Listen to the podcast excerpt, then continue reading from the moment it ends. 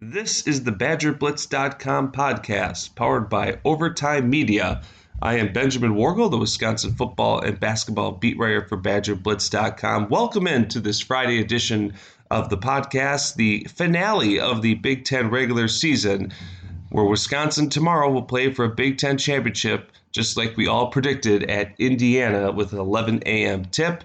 Wisconsin, like I said, with a victory, gets at least a share and could win the outright Big Ten championship this weekend. Who would have thunk that just a couple weeks ago? Our guest today will be former Wisconsin Badger sharpshooter Ben Brust, current ESPN radio host here in the Madison area. He's going to talk about this run that Wisconsin's on. We'll break down Wisconsin, Indiana a little bit, give our all conference selections, and talk a little bit about head coach Greg Gard, who won his 100th career game on Wednesday night at the Kohl Center making him the second fastest Wisconsin coach to get to 100 wins, only trailing his mentor, Bo Ryan, who did it in just 19 games quicker.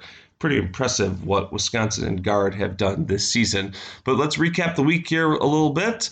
Uh, Wisconsin got good news on Tuesday when Maryland went into Rutgers and lost big time to the Scarlet Knights, who are fighting for their NCAA tournament seed that left the door open for Wisconsin and the Badgers against one of the worst teams, if not the worst team in the Big Ten, took care of business, albeit in ugly fashion, 63-48 at the Kohl Center over the Wildcats. Nate Reuvers nine points, Aleem Ford had nine points, Pritzl on senior night had nine, Davison had nine, Trice had eight. Not real pretty shooting percentages. All those players three for 11, four for nine, three for nine, three for nine, three for seven. Uh, looks like only Trevor Anderson shot over 50% from the field, unless you include Mike Ballard's uh, three step Euro layup to end the game on his senior night. Wisconsin just 39% from the field, 32% from three point range. Wisconsin has struggled a little bit from three point shooting. We'll actually address that here with Ben Brust a little bit about Wisconsin's struggles from the perimeter and if the Badgers can beat top end teams without the three point shot. We'll talk about that, like I said, in just a couple minutes. But defensively is where Wisconsin really shined in this game. The Badgers held Northwestern just 31.5% from the field. 25.9% in the second half. The Wildcats did not make a three pointer in the second half. They went just three for 15 from beyond the perimeter. Uh, the Badgers outscoring their teams by 9.4 points during this seven game winning streak. And, you know, it's kind of is an interesting debate here about Wisconsin. It's, it's a good debate because Wisconsin has been known for years and years and years as a defense first team. But it feels like this Wisconsin team on this winning streak has been offense first. The Badgers are averaging over 73 points per game during this winning streak. Only Michigan State has been scoring more on average since February 9th. And the Badgers have balance. It's not like there's one person that's just on this innate hot streak for the University of Wisconsin. You have Nate Reuvers lead the team in scoring. Uh, Brevin Pritzl has led the team in scoring. Brad Davison with the 30 against Nebraska. In this seven game win streak, six different players had led, have led the team in scoring. And D'Mitrik Trice, over the last 10 games, 58 assists to just 17 turnovers, a 3.1 3.41 assist to turnover ratio. And he's recorded at least four assists in each of the last 10 games. I mean, Wisconsin is showing that they just, players are just showing that they don't need to put the ball in the hoop to make an impact.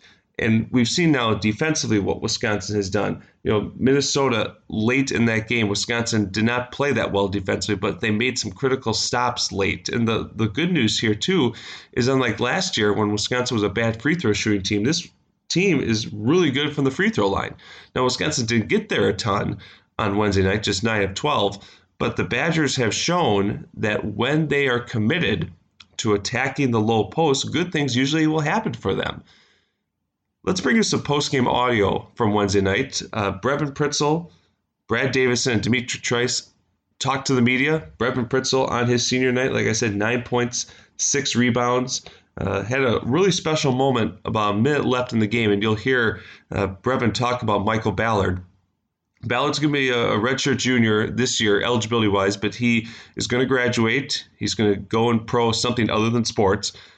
And with about a minute left, and Wisconsin's up handily, Brevin Pritzl points to Greg Gard uh, on the bench, and I believe he said, you know, pointed to Ballard, and sure enough, Ballard came into the game with about a minute left, replaced Brevin Pritzl, his good friend, and then Mike Ballard on the final offensive possession of the game was passed the ball, was looking for an open look, didn't like it, passed the ball back to Aleem Ford, who quickly passed the ball back to him, and then Michael Ballard drove the lane, and he may have taken one too many steps, three steps, but the refs smartly let it go and made a left-handed layup off the glass. And it probably was the loudest the Kohl Center was all night. Let's hear from the players who are now in position with a win tomorrow to win a share of the 2020 Big Ten regular season championship.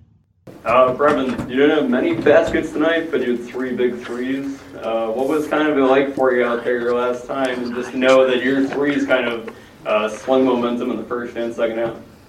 You know, I was just having a good time doing the same thing I've been doing, you know, the last few games, just going out, being aggressive, you know, playing hard, and you know, shots having to fall in that beginning. Started off well, you know, my two pointers were off today, so that was unfortunate, but you know, take what you get, I guess.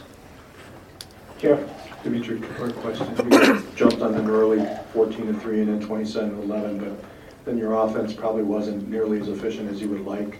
So probably not as impressive a victory as you would have wanted, but tied for first place. What's the overall feeling now after tonight? Um, I mean, we're not done yet. We got one more to one more to go, um, and it's gonna be a tough game um, at Indiana on Saturday. So uh, we're tied for first. It's a great feeling, but we got to get back to the drawing board. There's still a lot of things that we can clean up. Um, and Indiana's going to play hard, especially on their home court. And then coming off a win tonight, uh, they're going to be a little bit juiced up and uh, ready to knock us off. So we got to come with our A game. Right, you haven't had many of these games during the streak where you've had to kind of, you know, grind out with defense. Um, was, was that area of the court better tonight than, than it has been recently? Would you say? Definitely. I think there was a one stretch where um, they got a lot of a lot of good looks inside there early in the first set that kind of got them confidence, it got them rolling. Um, but for the most part, you know, we really locked down on that end. And you know what? That's you know, that's a, over our winning streak. We've shot the ball really well, um, and so sometimes it's good to you know win in other ways. We love to always hit our shots, um, but when it comes down to it, uh, you play both ends of the floor, and you can win games on both ends of the floor. Um, so just continue to fine tune things, and like me said, got a lot more work to do. Jeff.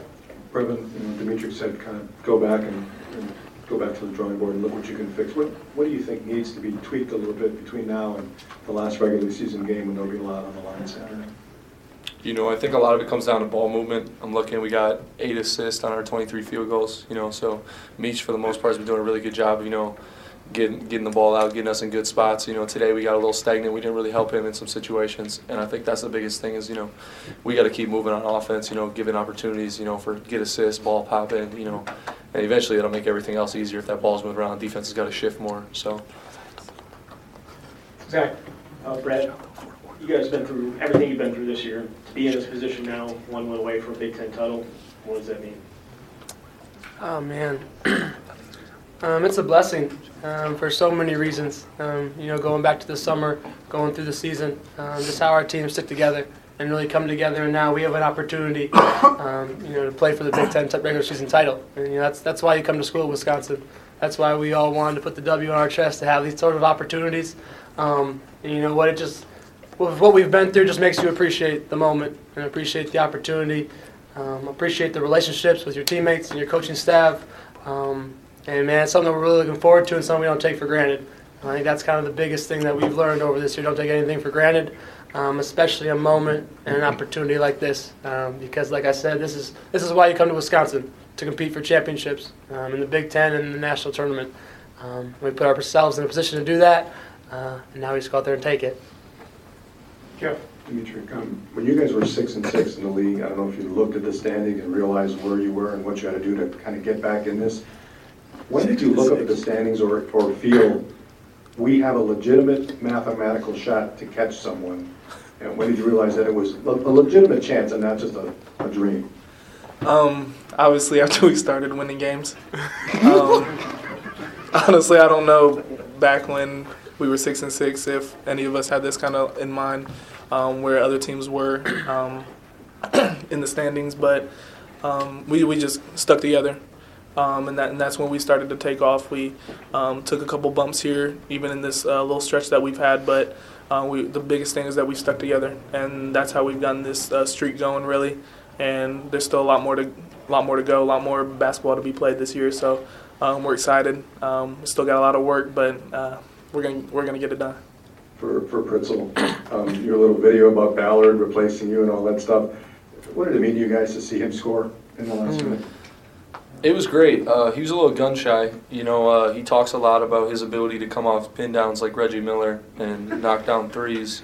And you know, he came out and he got a little hesitant out there and he got a little nervous, I think. So he let his nerves get the best of him. But uh, you know, he was able to get a bucket, which we all really happy about. He might have traveled to get there, but it doesn't matter. all that matters, he got his name in that scorebook, and uh, I'm proud of him. He battles every day on scout team. A lot of times, he's the guy I'm guarding in scout, so I get the best, just get to go at him every day. And, you know he's been a big part of you know our our success, our team, our like cohesiveness. You know, he's a great guy for that. You know, it was great to get him in the game. You know, let him have his moment. You want me to say more? he said he said he traveled. Oh yeah, he. Oh God, yeah. It was, it was a good, good, great no call. Great. Yeah. hey, I mean, a couple years ago when Jordan Smith was here against Michigan, he checked in, he got a rebound, and they called it the most phantom foul I've ever seen. So you know, refs understand, and you know, it was great that they kind of let that. Uh, blatant travel goal. As you can tell from Brevin Pritzl's answers at the end, lots of smiles, lots of laughter. Uh, this team is on a roll. Eight straight home uh, victories for Wisconsin. 15 1 at the Kohl Center, they finish out. That's the best mark for the Badgers since the 2014 15 uh, regular season. The Badgers have reached 20 wins for the 16th time in the last 18 seasons. 13 Big Ten wins. That's the fourth highest single season total in school history, and they can add to it tomorrow. But the more important thing, Wisconsin is tied with Maryland and Michigan State atop the Big Ten standings with one game to go. Wisconsin at Indiana, as I've said a, a bazillion times, and we'll talk to Ben Brust about that too. Michigan State at home, Maryland at home uh, on Sunday. So Wisconsin even if they lose, will still have a chance to win a share of the regular season championship, but you certainly don't want to put it in the hands of others. Wisconsin needed that earlier, got a huge bonus by it. They don't want to attempt fate twice. Now, Wisconsin, for a profile standpoint, they sit in 26 in the net rankings, and the Badgers are probably looking at now a six seed or maybe a five seed. Wisconsin, you break down their profile this way: they're eight and eight in quadrant one games four and one in quadrant two games, one and one in quadrant three games. That one loss beat to New Mexico on the neutral site at the Barclays Center in November when they were a much much different team, and the all important seven and zero oh in quadrant four games. How will the committee look at Wisconsin? The Badgers twenty and ten, but they're 15 and 5 without Micah Potter and officially 8 and 1, well really 8 and 2 I should say, without Kobe King. So this is really three different teams that the committee has to look at and evaluate how good the Badgers are. From a bracket projection standpoint, looking at the matrices, not necessarily the bracketologist, Wisconsin is a five seed in bracket matrix. And you look at KenPom, they're the 25th best team in the country. Adjusted offense at 38th in the country and adjusted defense at 24th. A very balanced team that has been hurting teams a number of different ways. So, can Wisconsin climb up to the number five spot? Well, they don't have any more bad loss potentials on their profile after getting past Northwestern. You can win at Indiana tomorrow, and that's going to be another quality win for Wisconsin. A quadrant, uh, I think that's be another quadrant one game for the Badgers. And then you're going to the neutral site where Wisconsin has not fared well this year. Wisconsin has yet to win a neutral site game. You lost to St. Mary's in overtime to begin the year, then you lost those two games uh, in New York.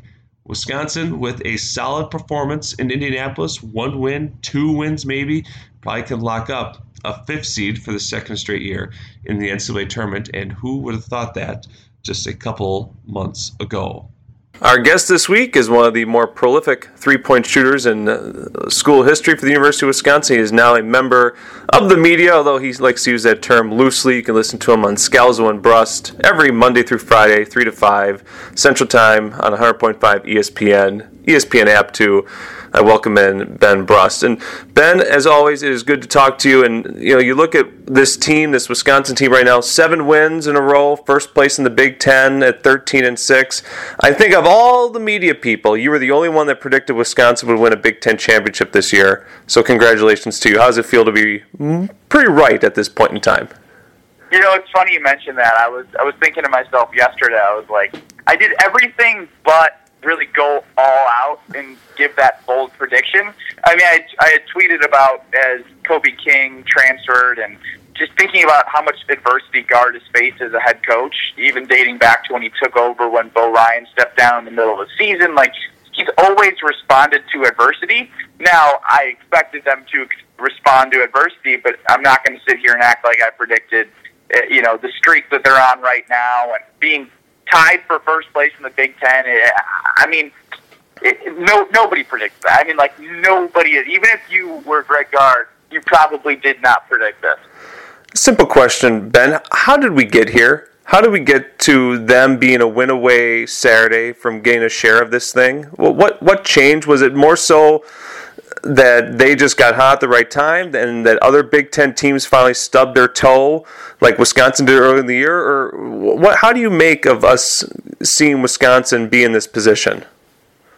I think it's a combination of a lot of things. And first and foremost, when you think about this Wisconsin program on the basketball side of things, when you're on the floor, the most successful teams have been teams that have five guys on the floor that can all dribble, pass, and shoot because it creates spacing and it creates opportunities to get shooters in rhythm. Um, and you know, thinking back to last year, having Ethan Happ, you know, they didn't they didn't shoot the ball particularly well, and having Khalil Iverson on the floor at the same time. So Kobe King was a really really talented player, but at times it took a lot of isolation, a lot of stopping the ball, getting him in positions to be able to make plays. Now that's good. That you're seeing now how that has good and bad effect.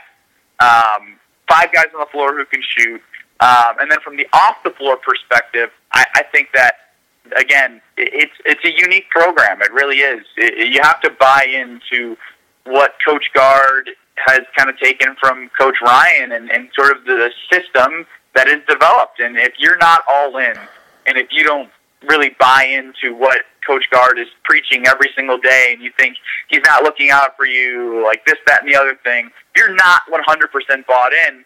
The team is never going to be the team it could be with five guys out there that believe in each other off the floor and the message from the program off the floor. So it's a combination of a lot of things. Um, and so the off the floor, beyond the floor, I think this team finally found some direction and Micah Potter has stepped up. He's been a great addition to this team. Watching yesterday, Nate Reuvers played well the first three minutes, and then he had to come out, and then Potter came in and brought in some energy. I remember early on in the season, Reuvers looked gas, playing 30 plus minutes a game. Um, the belief too, you know, like it, it, a little bit of luck, the scheduling aspect throughout this little streak here. They've played on the road at Nebraska and at Michigan. Now that Michigan win, I think, was really impressive. But overall, they had a ton of home games, and this team has shown they were good at home. So I'd say all those things that I sort of mentioned got us to where we are today. Yeah, Wisconsin finishes the year 15 and 1 at home, the only loss being a game they probably should have won, uh, the one point loss to Illinois way back in in January. And, and, you know, been over this stretch of seven wins, six different players have led them in scoring, which stands out to me um, that you mentioned that you need five guys on the floor that are cohesive, that can move, that are in a flow. And it seems like there's not that one guy you can rely on or are expecting to be that lean scorer. I think for the last two years, people looked, and by people I mean other guys on the team, to get the ball to Happ and get the heck out of the way and let him work. And that didn't always signal a really successful offense. Now you have all different pieces moving. And Wisconsin, since Kobe King officially announced he's leaving, they're eight and one, and it feels like guys are playing roles are defined a little bit better, and guys aren't worried about that quick hook because they know they're going to play, and they maybe can play a little bit looser.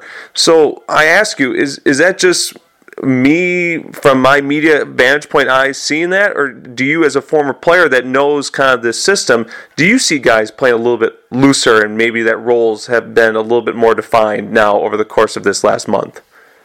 Well, I think a couple things. I think they're confident. Number one, you're not seeing them shoot the ball and sort of look like they're hoping it goes in. They're shooting it with confidence, and that like that is a really big deal um, for for a lot of these players because they've struggled with the ups and downs and in the shooting, and they've been streaky. Uh, but I think to your point, yesterday as I was watching the game, I thought to earlier in the year when it was get Aleem Ford out of there as quick as possible when right. he's not doing some things to help the team and get Tyler Wahl in there. And then yesterday was it was kind of good to see, and this is not a knock on Tyler Tyler Wahl. Tyler Wahl was making some mistakes. Now earlier in the season, people would just be like, "Oh, ride him out there. He's playing hard. He's playing, you know, with energy. Um, leave him out there." But it's great to see now that you're able to take Tyler Wahl out when he makes a mistake and stick Aleem Ford back in there because, like you said, you have guys that have stepped up and defined those roles. So I was like, as little as that is, like that was encouraging for me to see the belief that Coach Gard has in all of the guys that he's got in his rotation. Where it's like, who's ever rocking and rolling during that game, you can sort of ride with, and you, you it doesn't have to be the same guy every day, and it hasn't been the same guy every day. Um, and they're going to need that moving forward because you know there was a little bit of a of a drier spell at one point during the Northwestern game, and you know who's going to be able to get you out of that? You know who can you throw in there that's played well throughout the game that can get you out of that slump or hit a big shot for you? And uh, and and like we like we've sort of talked about already, it, it's a combination of of the spacing and the five guys on the floor. Um, if you get going in the post with Nate Reuvers, that opens things up. When Nate Reuvers goes out, you bring Potter in, and he's more of an outside threat than Reuvers has been recently. So there's a good dynamic. There's a good feel of this team. Um, but they, that's the one thing that worries me is avoiding those those long droughts that I think got them in trouble earlier in the season. Yeah, we we kind of seen that here with the win over Minnesota and the win over Northwestern, where the three point shot hasn't fallen for them consistently. I mean, they went on that stretch of double digit three pointers in I think five straight games for the first time in school history. Now you you've kind of seen them have to rely on other forms of offense when their bread and butter hasn't fallen, and they've kind of been ugly games. The game against Minnesota on Sunday, you know, they had to make some key plays late to pull that one out, and certainly against Northwestern, they started hot and then kind of petered out, and it was kind of an ugly offensive game. For when they move forward into Saturday at Indiana, into the Big Ten tournament and beyond, you know, are do you have confidence that the confidence that this team can win? These games against better opponents, better than a Minnesota and a Northwestern, without that three point shot if it doesn't fall. Just because we've seen here in the last week that against some of the worst, worser teams in the Big Ten, worst teams in the Big Ten, when that three point shot doesn't fall, the games get kind of ugly, and they're kind of have to they kind of had to grind, grind these games out. You make a, a really good point, and it's really like that that age old question of if this team is not making shots, do they revert back to who they were, you know, earlier in the season? Now, what I saw the last couple games against Minnesota Northwestern were, you know, earlier in the year when they were, weren't playing Minnesota Northwestern, when they were missing shots, were they making those hustle plays to, you know, create an open look for Brevin Pritzl in the three uh, in the corner versus Minnesota? Um, as I'm watching the Northwestern game, watching them defend the way they did and sticking to all the defensive principles that Wisconsin basketball teams like to stick to. Those are the type of things that they're going to need to do to get over the hump of bad shooting. Um, but I, I'm with you, and that is that is my worry right now. I'm, I, th- th- we're going to learn a lot about this team on Saturday against Indiana. Indiana's beaten Florida State at home. They beat Iowa, Penn State, and Michigan State at home. Assembly Hall has been awesome to Indiana. The Badgers are playing in one of these games where it's going to feel this game Saturday is going to feel like it's going to feel in the Big Ten tournament and the NCAA tournament. Are you going to be able to use all the experiences that you've had since the St. Mary's game where they were struggling to rebound and make plays down the stretch, um, where they struggled in the Barclays Center, um, where they struggle a little bit early on in Big Ten play to make plays down late in games. Like, are you going to be able to push through that when you're having a bad shooting game? Because, again, I don't have that answer. We're going to find out, but I am a little bit skeptical because a lot of the success has been at home. Um, other than the one game, I was super impressed with the way they played in Ann Arbor during the streak. Ben Brust join us here on the BadgerBlitz.com podcast, and you know you make a good point about playing on the road. You know they've won the last two on the road at Nebraska and at Michigan. The last one, like probably the their best road win of the year. But before that, you know, it's kind of the slow starts um, that really hurt them. Got the home crowd into it. Purdue game sticks out. The Michigan game sticks out. Iowa game to a degree, especially late. Um, but I think Wisconsin's in a better place right now defensively than maybe they were a month ago. Um, if you had to label this team, who is shooting on this winning streak 77 three pointers and have given up just 35, are they an offensive team, Ben? First or are they a defensive team first? Which is kind of crazy that I'm even asking you this question because we know what the identity of Wisconsin basketball has been over the last two decades under Bo and under Gard. But it feels like this team is trending more to be a team that's going to outshoot you rather than a team that's going to out defend you. If you had to pick a, a column to put them in, where would you put them? Of how they're going to beat teams. Um, well, is they're going to have to yeah, are they more an offensive team or are they more a defensive team? What do, what do you think the identity of this specific team is right now? Ooh, that is that is a good one. I'm still going to lean offensively with this team um, because, well, like, if you look at their their their wins that got them going, it got them going offensively. It was Brad mm-hmm. Davison hitting a bunch of shots. It was D'Mitrik Trice um, catching fire in some games. Um, Aleem Ford knocking down shots. I think, look, this is a team that can shoot their way to a Sweet 16 Elite Eight run, or they can shoot their way out of it just by getting cold because I don't know if this team defensively is one where I'm I'm going to put this team up against you know some quicker guards in the NCAA tournament, and I'm going to be like, oh yeah, they're going to be able to stop that guy. And I think back to uh, the way Illinois beat Wisconsin. I would assume a guard that is like many guards that you could face in the NCAA tournament was just able to go make a play. So I think you know offensively is is where if you're watching the Badger game, and a lot of people do watch mostly for offense, you know, as just like a casual fan. But if this team's making shots, it's it's, it's a crazy world. Uh, you know, there's a lot of stuff going around on Twitter about uh, people laughing at the coaches who say we made shots. Well, guess what? This is one of those teams where if they're making shots and they're confident, they can make a run. But if they're missing shots, it worries me in the postseason. Um, as as a streaky college basketball has been, the other team is streaking at the right time, and you're not. Maybe the Badgers just just went streaking a little too early. Then you you get a little worried. Does Wisconsin get a uh, person on the first team all conference if they win the Big Ten? Does Wisconsin have a first team all conference player, or are, is this going to be a team that's going to be kind of second team, third team, honorable mention, all conference players, you think? Just because there's so many good players in the Big Ten, and it feels like this Wisconsin team is just sort of a collective, really good team that doesn't have any really big standout individual players. Yeah, that's a great question. I don't, I don't think they do get any um, first team All Big Ten players. If even if they win um, the Big Ten conference, like the conference numbers for these these guys I think the the guy that leads the team in conference scoring is Reuvers at like 12, but that's down from his season average. The next leader is Potter around 11, then Trice and Davison 9 9. Like, look, I think you by default maybe give it to to Reuvers. I can make an argument for Potter because he's played, he's shot the ball really well in conference and been a big add to this team. Um, yeah, that's going to be interesting to see. But I definitely, I can say with certainty, I don't think any of them make a first team, even if they win the conference. Do you know who leads Wisconsin in scoring in conference games? It's got to be Nate Reuvers still. It's, it's Kobe King. Ah, I see what you did there. I see what you did there. It's um, is isn't it impressive that you lose your best scorer in conference games? We just and we just kind of agreed that Wisconsin's not going to have a first team all conference player more than likely. Maybe Potter on the second team, maybe. And Wisconsin's in this position. Can you make a case for anyone other than Gard not to be the Big Ten Coach of the Year?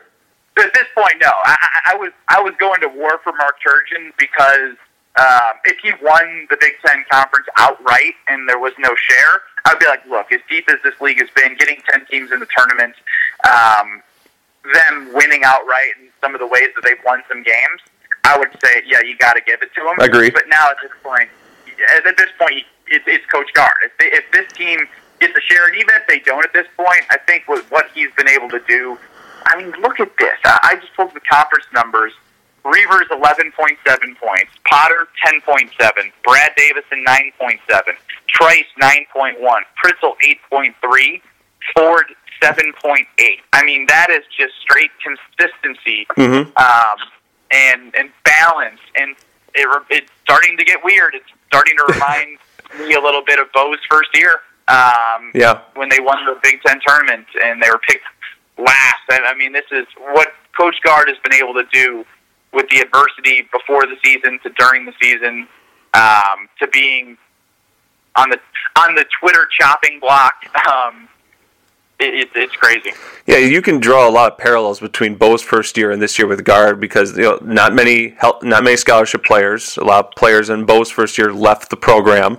They had to do with a bunch of walk-ons. Not so much this year, but you know very choppy waters through non-conference play as they kind of defined their roles, and then they kind of caught fire. And that year, the Big Ten was down two. I think they won the conference with maybe five losses somewhere in there as well. Um, why do you you mentioned the Twitter the Twitter chopping block, and I love Twitter because I love exposing old takes that some of these people have. Why do you think people are so uh, not some people are so hard to embrace Gard, and they'll they'll point to well his record 100 wins last night. Well, how many of those wins were with Bo's players? Well, you know a lot of those players that Gard recruited, but that's besides the point because that doesn't fit their narrative. Why, why are so many people, in your opinion, so hard to embrace Gard? Is it because that he does things different than Bo? Is it because he's not Bo? Is it something different? Is it because that he doesn't have the facial expressions Bo has? What, what do you think the opinion? Wh- why do people have that opinion of Gard who obviously fits well with what Wisconsin is, is doing here, or what they're trying to do here? Um, that's a great question. I think it's as simple as following a legend. Yeah. Like Bo Ryan has done something that's unprecedented. The top four finishes, and it's kind of a made up stat, right? You finished top four, but it showed how consistent and how good his teams were and how competitive teams were every year. He made the tournament every single year. Greg Gard already missed a tournament, and early on it was these were Bo's players and Bo's teams that Greg took, which I think is completely unfair because the way that the team was left was kind of for Gard, you know, in a in a firestorm.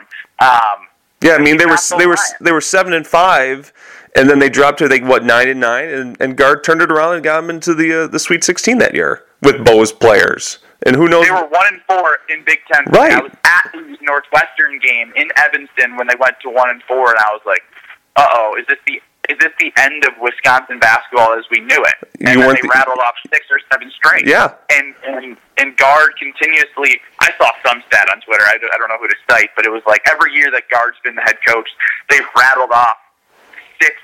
At least six wins in a row in the Big Ten, which is incredible to think about. Mhm. Um, and so even more impressive this year is 10 teams are probably going to make the tournament. Um, yeah, he's following the legend, and that's what it is. And, um, you know, Bo, which is, it's hard to get people to understand that, but when b- before Bo made those two Final Four runs, I guarantee the same narrative about Bo was being talked about that It was. was for Gard right Yeah. now. That that that, that that Bo's style that was the Wisconsin style wasn't made to win in March. It was made to win in the Big Ten, and then you guys come along and then you break that narrative, and so they have to change the narrative to something else. Correct, and and, and I always laugh at that right now because um, Tony Bennett at Virginia they play a slower pl- slower pace than Wisconsin, I know. and he gets he gets good recruit. Like you know, what I mean, like it, it's just whatever people want to spew out. And what I tell people, and the biggest complaint that I always hear is, well, from a recruiting standpoint, he can't keep the in-state guys. Well, you know what? If if you are going to fault him for not being able to get Patrick Baldwin or Jalen Johnson or even Tyler Herro, like go root for another team because if I was one of them in those situations, I would seriously consider Duke and Kentucky as well. Um, but I wasn't. Do you know what I mean? So you, if you want to go root for a blue blood, root for a blue blood. But if you want to root for Wisconsin and, and have what this program's been able to bring you consistently, um, you, you kind of see which what you're what you're going to get and an opportunity every year to maybe make a run. Yeah, I think people are just mad that that Wisconsin, like you mentioned, like the Tyler Herro thing. I mean, th- there's so many other things that go into it that it just it's not all on Wisconsin. It's not like Wisconsin's losing these guys to the dumpster fire in Milwaukee, known as Marquette. I mean, they're losing them to the Dukes and the Kentuckys of the world, who Wisconsin will always more likely than not lose out against, unless you know you're like a Sam Dekker the five star guy from in state, or a Bronson Koenig, four star guy from in state. I mean, sometimes that works, but a lot of times it doesn't. And, you know, recruiting five stars are hard because they're five stars for a reason. They're really good, and the really good programs are going to want them. It's just, it's one of those funky things. And I, I think Gard has done over these last couple years, he's done more with less. I mean, there's been some hiccups in recruiting that haven't been entirely on him, and you know, you look at where this roster was already shorthanded, then you lose your best player, an in-state guy. I think people were upset about that, and he just, to his credit, he just puts his head down. And he, he just has just kept on going. Just taking along. Do you remember your senior night? What what st- stood out about your senior night? Um, what stood out about my senior night was really not a whole lot to do with on the floor. I didn't play the greatest game of my career, but all that mattered was we won and we were building something, you know, that season after we went five of six that we lost in Big Ten play, and then rattled off eight straight. But ultimately, like we got to win. I was surrounded by my family, and um, I had a good. I loved my teammates and my team, and I knew we were building to do something um, in the postseason, and ultimately we did. So to me, it was just like it. It, it didn't feel like the end. Like it, it felt like um, as cliche as it sounds, there was more more to do. Like with the group that we had, we started 16 and 0. You know what I mean? Like you don't you don't just win 16 games in a row in Division One if you don't have enough players on the roster to do something special. And ultimately, that run that we made got them confidence, I believe, to you know know that they could go out and win a national championship the next year. And obviously, they fell short, but it was an historic season, and you can tell what was in the locker room that year was going to take that next step with as much as they had coming back. So I guess my senior night was more about enjoying the moment and and and appreciating the win and but also knowing like I didn't want senior night to be what I remembered. Uh, what I remember as a senior was playing in Dallas in a Final Four for Bo's first Final Four. Couple more minutes here with Ben Brust on the BadgerBlitz.com podcast. I, I, I did want to ask you about that that that season where you guys went through that funk. Uh, you went 16-0. Uh, your first loss was at Indiana, and you know your programs arrive when the Indiana students are storming the court after being Wisconsin. You know your programs. Yeah, right. You know your programs. The stormed the court that year too. It, everyone was storming the court on us. Was like, I mm-hmm. made it. well, well, the year before, you guys went through adversity too. You struggled offensively, and you know the year you're talking about, you you had a stretch where you really struggled defensively for a time. I think you had three straight games you lost where you guys gave up 75 plus, and then you had a couple of games offensively where you couldn't break 60, and then you figured it out and then you went on that run. The year before, you you guys didn't figure it out and you lost in the first round of the NCAA tournament. What is the difference in breaking out of a funk the, between those two years? Is it just you just need something good to go your way? Is it something uh, you know, is it lady luck? Is it more internal? Do you have to do something differently, or do you just have to just keep plugging along and hope that things start going your way? Um, the difference between losing in the first round and the next year, I mean, it's a, they were two completely different teams. Correct. I mean, the offensive talent on the next year, the, the my senior year's team in 2014, um, I think was the difference in getting to a two seed, right? Like being able to play American in the first round versus Ole Miss, which is a SEC school who had won the SEC tournament. Um, you know, to to play a Power Five school, um, that was tough. Uh, man, the biggest difference. I'm just trying. I'm just trying to like think in my head if there's anything that stood out because that team that lost to Ole Miss in the first round, we just beat Michigan, who played in the national championship that year. Indiana, who was the number one team in the country, and barely lost to Ohio State in the Big Ten tournament championship before losing to Ole Miss. Mm-hmm. So it's so you know what I mean? Like in my head that year, I was like, we're poised to make a run. We just we just beat Michigan, like who had five pros on that team. Indiana, who had three pros and was number one in the country all year. Like we knew we were capable of beating anyone, but because of the offensive output that could just go cold at times, that's what you get. So I think that's what worried me last year about the team um, from a offensive standpoint. You saw it against Oregon, and I still have a little bit of trepidation for this team this year um, because of the inconsistencies away from home. Um, but they have a chance to show if they've grown again on Saturday against Indiana. How nervous are you for Saturday as a former player and a fan of Wisconsin basketball for them going down there? I mean, what's what's kind of your your confidence level in them being able to finish this thing off? Because you know, Indiana, like I said earlier, they're they're playing for a lot. I mean, they're trying to get into the tournament. They're on their senior night. They need to beat Wisconsin, a quad one opponent, and then probably win a game or two in Indy. Um, if they lose, they're guaranteed to play on Wednesday and have to win five games in five days. I mean, th- there's a lot for Indiana riding on this too. What, what's kind of your, your thought process going into Saturday? You know, I, I don't want to sound cynical, um, but like I, I'd be, I would be. I look at numbers, I look at Vegas lines, and I, I I track this stuff all year the Badgers are going into Indiana, as I mentioned earlier in this podcast. Indiana's beat Michigan State, Iowa, Penn State, and Florida State. Four, probably seven seeds or lower in the NCAA tournament um, at home. And they're playing for their lives. Assembly Hall is tough. I would be shocked if the Badgers won this game. And, and I hate to sound cynical. I, I just I need to I need to see them actually prove me wrong, like in a situation like this where this team in a big moment, in a big game, goes into Assembly Hall and just takes the life out of the building and gives themselves a share of the Big Ten title. Um, now, I hope I'm wrong. I, I really do, because if this team somehow wins a share of the Big Ten title, and you see it up in the uh, around the ring in the Kohl Center every time you go back, everyone will always be able to look at 2020 and know that this what this season was and everything that happened in the season. It was it's not just a ho hum year where they took care of business. There's been so many ups and downs. Uh, so it's a huge game. Uh, I, I'm just I'm anxious to see what team shows up and if they're able to get it done. Because I personally, um, if I was a betting man, I would bet on Indiana. Yeah, I'm kind of right there with you, and yeah, I get I got uh, an email from one of my uh, guys I went to school with, who's a big Wisconsin guy. He's like, I feel like I've been here before. That Wisconsin's just building me up, building me up, building me up for a great moment, and then something happens, and then it just gets yanked out from underneath you. You know, there's been the Final Fours, there's been Rose Bowls.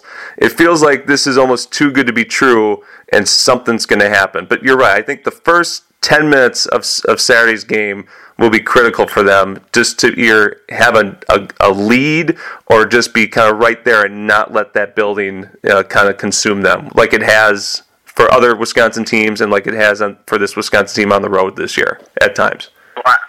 I will be in Phoenix with Josh Gasser and Frank Kaminsky watching the game. So, uh, we'll be anxiously awaiting. I'm going to get you out here on a couple rapid fire questions. Um, what, what, was the best victory you were a part of? It, it, was it the game against Arizona in, in California, or was there another one that meant more to you? To me, oof, it's a tie between that Arizona game, um, but also from more of a personal level, and from I think it changed the whole entirety um, of the direction and the momentum of the program at home at the Brad, and not at home. At the Bradley Center in the second round against Oregon, down 13 at halftime, um, sitting in the locker room at halftime, just not even listening to coach what Coach Ryan is saying, thinking that my career is over as a Badger, and going on uh, an incredible run out of the gate, and I broke the all-time three-point record with a three that went up uh, two, and we ultimately kept the lead against Oregon to win that game so just to hear the Bradley Center, it was the loudest I'd, I'd ever arena I've ever been, been a part of.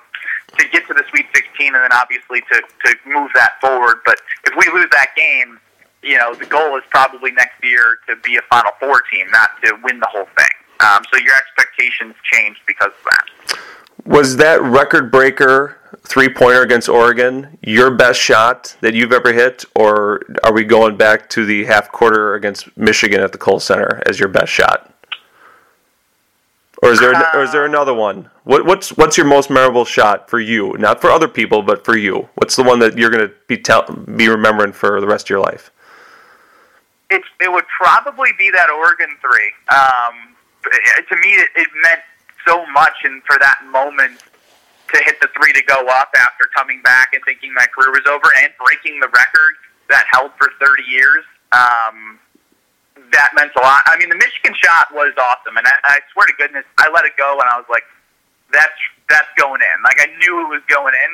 But with that Michigan game is, I I love the three in overtime that won it a little bit more actually than mm-hmm. the half quarter because like if if we lose that game, you know the half quarter's cool, but it doesn't mean as much. We don't get to celebrate. You know what I mean? It would it would just been another dampered Badger moment that you know right. win. Mm-hmm the the toughest place to play in the Big Ten was where for you? Toughest place to play in the Big Ten for me personally, or for our team? Uh, either. either. What um, What was the toughest place that you had to go to and play? Well, I, I don't think the only place I didn't win in my career was Michigan State. Um, you're not you're not alone. Yeah, so by default, it's probably the Breslin Center. Um, but other than that, I think I had decent success at least one time in my career everywhere else. Um, yeah, it definitely is the Breslin. What was the worst place to play? What place did you hate to go play? Either because of locker room, because of shooting lines, because of lack of interest. What was the worst place you went to? Well, I, I hated traveling to Penn State. That was by far the worst trip. But again, I played decent there, so it's one of those where I was like, I, I guess I don't hate it that much. um, I always sucked at Michigan. I don't know why. I really liked that gym and it had a good feel, but I always sucked at Michigan. So I guess I got to go with Breslin. Who's the best player you ever played with? Chrysler. Chrysler, yeah. What, what, what, was the what was the best place you, you ever? Who was the best player you ever played with at Wisconsin? Best player ever ever played with at Wisconsin. I mean, oof. No no offense to Frank here, but Jordan Taylor his junior year going into like our summer workouts, he was incredible. Um, if he doesn't hurt his ankle his senior year, I don't I don't know um, what he's able like he, he would have been a pro for sure, like an NBA pro. Um, Jordan Taylor was ridiculous. I don't even know how to explain it. He, you, you would just hope to be on a team in open gym because you know you were going to win every single game. I'll get you out here on this one. Um, your your funniest or your most memorable Bo Ryan or Greg Gard story is what? Uh, Bo Ryan when he told me, I don't know if this is funny or not, but I said I you know I didn't play a lot my freshman year, but when Bo um, we scheduled a, um, a a scrimmage with DePaul, um, one of those pre scrimmages, um, so to speak. Mm-hmm for the season. I didn't play as a freshman. I was first off the bench um, my sophomore year in the scrimmage against DePaul. I started running away as I thought we had the rebound. It got tipped to my guy and it got laid up. And um, Bo called timeout, ran at me, and said, "You stupid mother sleeper! if you do that again, you'll never play here." And then I sat the whole half, and I thought my career was over at Wisconsin. Um, I got put in the second half. I dove on every loose ball. I was hitting shots, and he never had to yell at me again. the beauty, the beauty of a closed door scrimmage, the things that never get out that you don't want to get out, right? Uh, yeah, but I'm more than happy to say that because Bo and I have talked about that story, and he never really had to say anything ever again to me. You can listen to him every Monday through Friday in Madison, 3 to 5 on 100.5 ESPN. Scalzo and Brust, or you can listen to him on the ESPN app. He is Ben Brust. Ben, thanks for your time. Always appreciate it. Enjoy Phoenix with the boys, and uh, hopefully your uh, Vegas prediction on Wisconsin's wrong for this weekend. Have a good one. Thanks, Ben. That is our show for this week. You can follow Ben Brust on Twitter at Ben Brust. You can follow me on Twitter at The Badger Nation, and you can follow BadgerBlitz.com at Badger underscore Blitz. Plenty of big things up on the site right now. Spring football previews are up for every position. Wisconsin starts spring practices next week. They are not open to the media until the end of March, so this will have to be uh, the the stories that will wet your whistle. Those are available for Badger Blitz subscribers. Some specials are on the site now to join Badger Blitz to get some free fan gear takeaways from Northwestern. Plenty of coverage from John McNamara, who's doing a great job with Wisconsin Junior Day. Should mention too that Wisconsin has hired former Packer wide receiver coach Alvis Whitted to replace Ted Gilmore. He will be a part of the team. Uh, looks like a pretty good hire. Whitted was at uh, Colorado State for a number of years, developed three players into All Americans with the Rams. So Wisconsin football coming together, getting ready for 15 spring practices. Nine will be open to the media. Full coverage of those will be on BadgerBlitz.com and, of course, on this podcast. And plenty of stuff on Junior Day, recruiting wise, and big coverage this weekend with Wisconsin basketball trying to win a share of the Big Ten title. And then next week at the Big Ten tournament in Indianapolis, we'll have full coverage from that as well. Enjoy the weekend, everybody. Thank you once again for listening. We're getting a lot of downloads over the last several weeks. I think we're pretty much closing in on 5,000 downloads. Thank you for letting me talk to you about Wisconsin hoops and football each and every week. Enjoy your Friday, everybody. Enjoy your weekend. We'll talk to you next week.